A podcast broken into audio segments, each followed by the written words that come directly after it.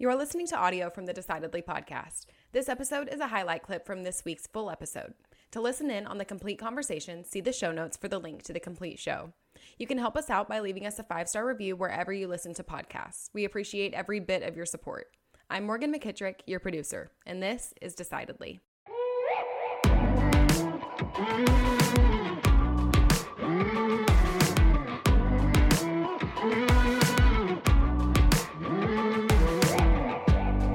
The first decision that you must make is decide who you are.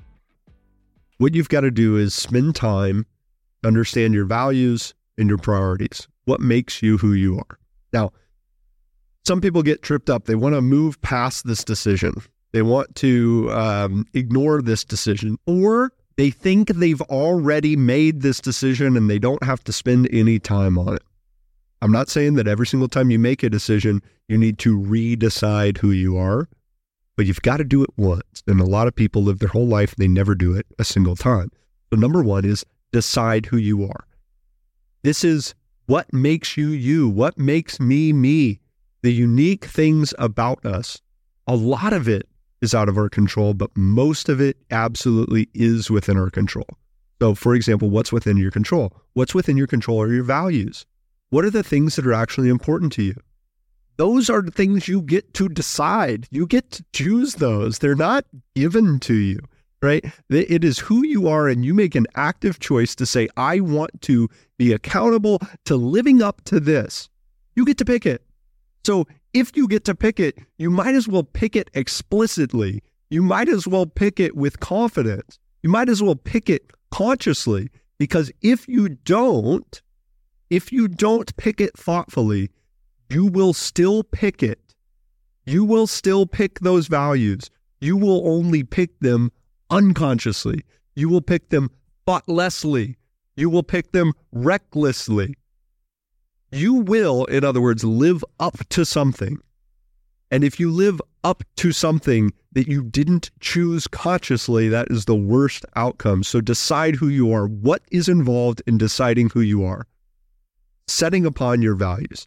It is my 100% conviction that your values must be far more precise than you're probably thinking right now. A lot of people say um, the most common answer I get is um, faith, family, freedom. Those are my values faith, family, freedom. And I don't think any of those are bad. I think those are great. And as far as prioritization, I think you nailed it as well. Okay it's not precise enough. It's not precise enough to simply say God, family, and liberty. That's not going to get us to an action plan that aligns your daily habits and your long term goal planning toward significance that is unique to you. It's not. So, how do we be more precise than simply single words? And why are single words like faith, family, and freedom imprecise to a fault. Well, why they're imprecise is because those vague, those words represent ideas, and those vague ideas can be misinterpreted by other people. So the one that the value I think that, that is most misinterpreted is integrity. Every single person you know, including liars, thieves, and cheaters, will say that they have integrity. Everyone says they have integrity. Nobody will reject it. Everybody says they not only that they have it, but that it's good to have it and that you should have it too. Well, how could it be the case that everybody thinks it's good? Everybody genuinely thinks they have it. They're not lying to you, by the way. They don't just say that they have it and they know they don't. They they really do probably most of the time think that they have it. How can that be the case when I know so many people who don't have integrity? Um, well, it's because everybody defines it a little bit differently, a little bit differently. And people who lie justify those lies. They often don't say that they're a liar. People who cheat often justify that cheating. People who steal often uh, justify that that theft. I mean, well, you know, uh, how how often have you heard this one? Well, um, no, he, she was just trying to feed her family. Well, it's still stealing, man it's still stealing. So my point is people can make great moral errors and, and justify that and not think anything wrong. So with integrity, it is going to be misinterpreted by others. Even if you don't want to go so as to as far to say that it will be misinterpreted, you can at least, I hope, appreciate that it will be interpreted differently by others.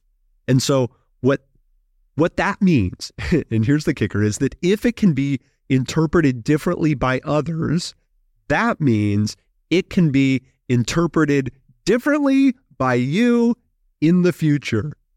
And that's a problem. That means it's not a very good guide for your life and your actions. If other people misinterpret it, that means they can't hold you accountable to what you said you're going to do. And if future you misinterprets it at critical decision making points in your life, then the entire exercise was fruitless to begin with. So, how do you solve for this? What you do is you distill or extrapolate rather these vague single word values into action phrases. Okay, so step one is you find the words. I recommend five words. You have five core values. You can't have 30, far too many to hold yourself accountable to, and you can't only have one or two. I think five is the magic number. Um, and then with those five words, and they might be faith, family, and freedom, and a couple others, and integrity or something else, you're going to extrapolate those into action phrases. What makes it an action phrase? And then also, why are we doing action phrases? Well, we're doing action phrases because if the point of deciding who you are is to align yourself and your actions and your journey and your life and your plan and your money and your business to something transcendent, then it has to inform the choices that you make, the decisions that you make, the things that you do. And in order to inform that, it ought to inspire action. Okay, so what is an example? Uh, now, on our website at decidedlywealth.com, you can see how we've done this for our own company. We used to have five single words and they were vague.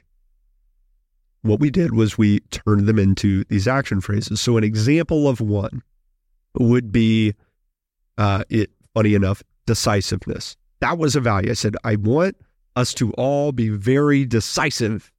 Now, I'm think I was thinking at the time what you're thinking right now, which is, well, yeah, I know what that means. Okay, the odds that you and I think the exact same thing about what it means is almost zero. And the odds that three people in a company think the exact same thing is almost zero. And the odds that four people think the exact same thing is certainly zero. And the more people are in this company and organization and family, et cetera, et cetera, the less likelihood that they're all going to define it the same way. So we looked at decisiveness and I started to notice that we still weren't being decisive. People were not being decisive in our company, even though that's what we said was a value of ours. And it's in the name of our company. And we still would struggle with people not being decisive. How? How? Well, it's because we weren't precise. So what we did was we said instead of decisiveness, it is be firm in character and purpose. If you are, and I want to repeat that again, be firm in character and purpose. If we found by exploring this mentally that if you are firm in character, if you are true to your word, if you are who you say you are, and you know your purpose, you know the mission, you know the vision, you know where you're aiming, you know where you're going, you know what you're supposed to do, then it's so easy to be decisive. You can't help but be decisive. So we found something even better than decisive. Decisiveness, what we found was a consequence of what we were really aiming at. So that's how you decide who you are. Okay. That's step one. That's decision one is decide upon your values. And, and value is such a hot topic. Everybody loves to talk about values. Oh, values investing and values alignment and values living and and you know spend your money in alignment with your values. Okay, that's that's great. I don't think anyone's really telling you what your values are or how to find them. That's how you find them.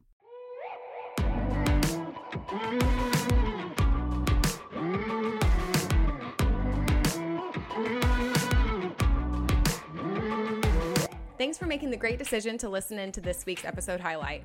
If you want more of what you just heard, see the show notes for the full episode. As always, for the latest decision making tips, find us on decidedlypodcast.com or on Instagram at decidedlypodcast. And be sure to sign up for our weekly newsletter from the link in the show notes.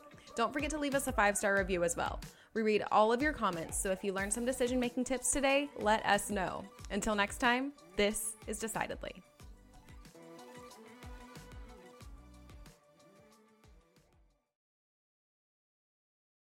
Insights, advice, and comments provided by Shawn Smith, Sanger Smith, and speakers identified as part of the Decidedly podcast should not be considered recommendations. Speakers not identified as members of Decidedly are expressing their opinion, and their statements should not be construed as reflecting the views of the Decidedly team. This podcast is produced solely for informational purposes, not personalized advice.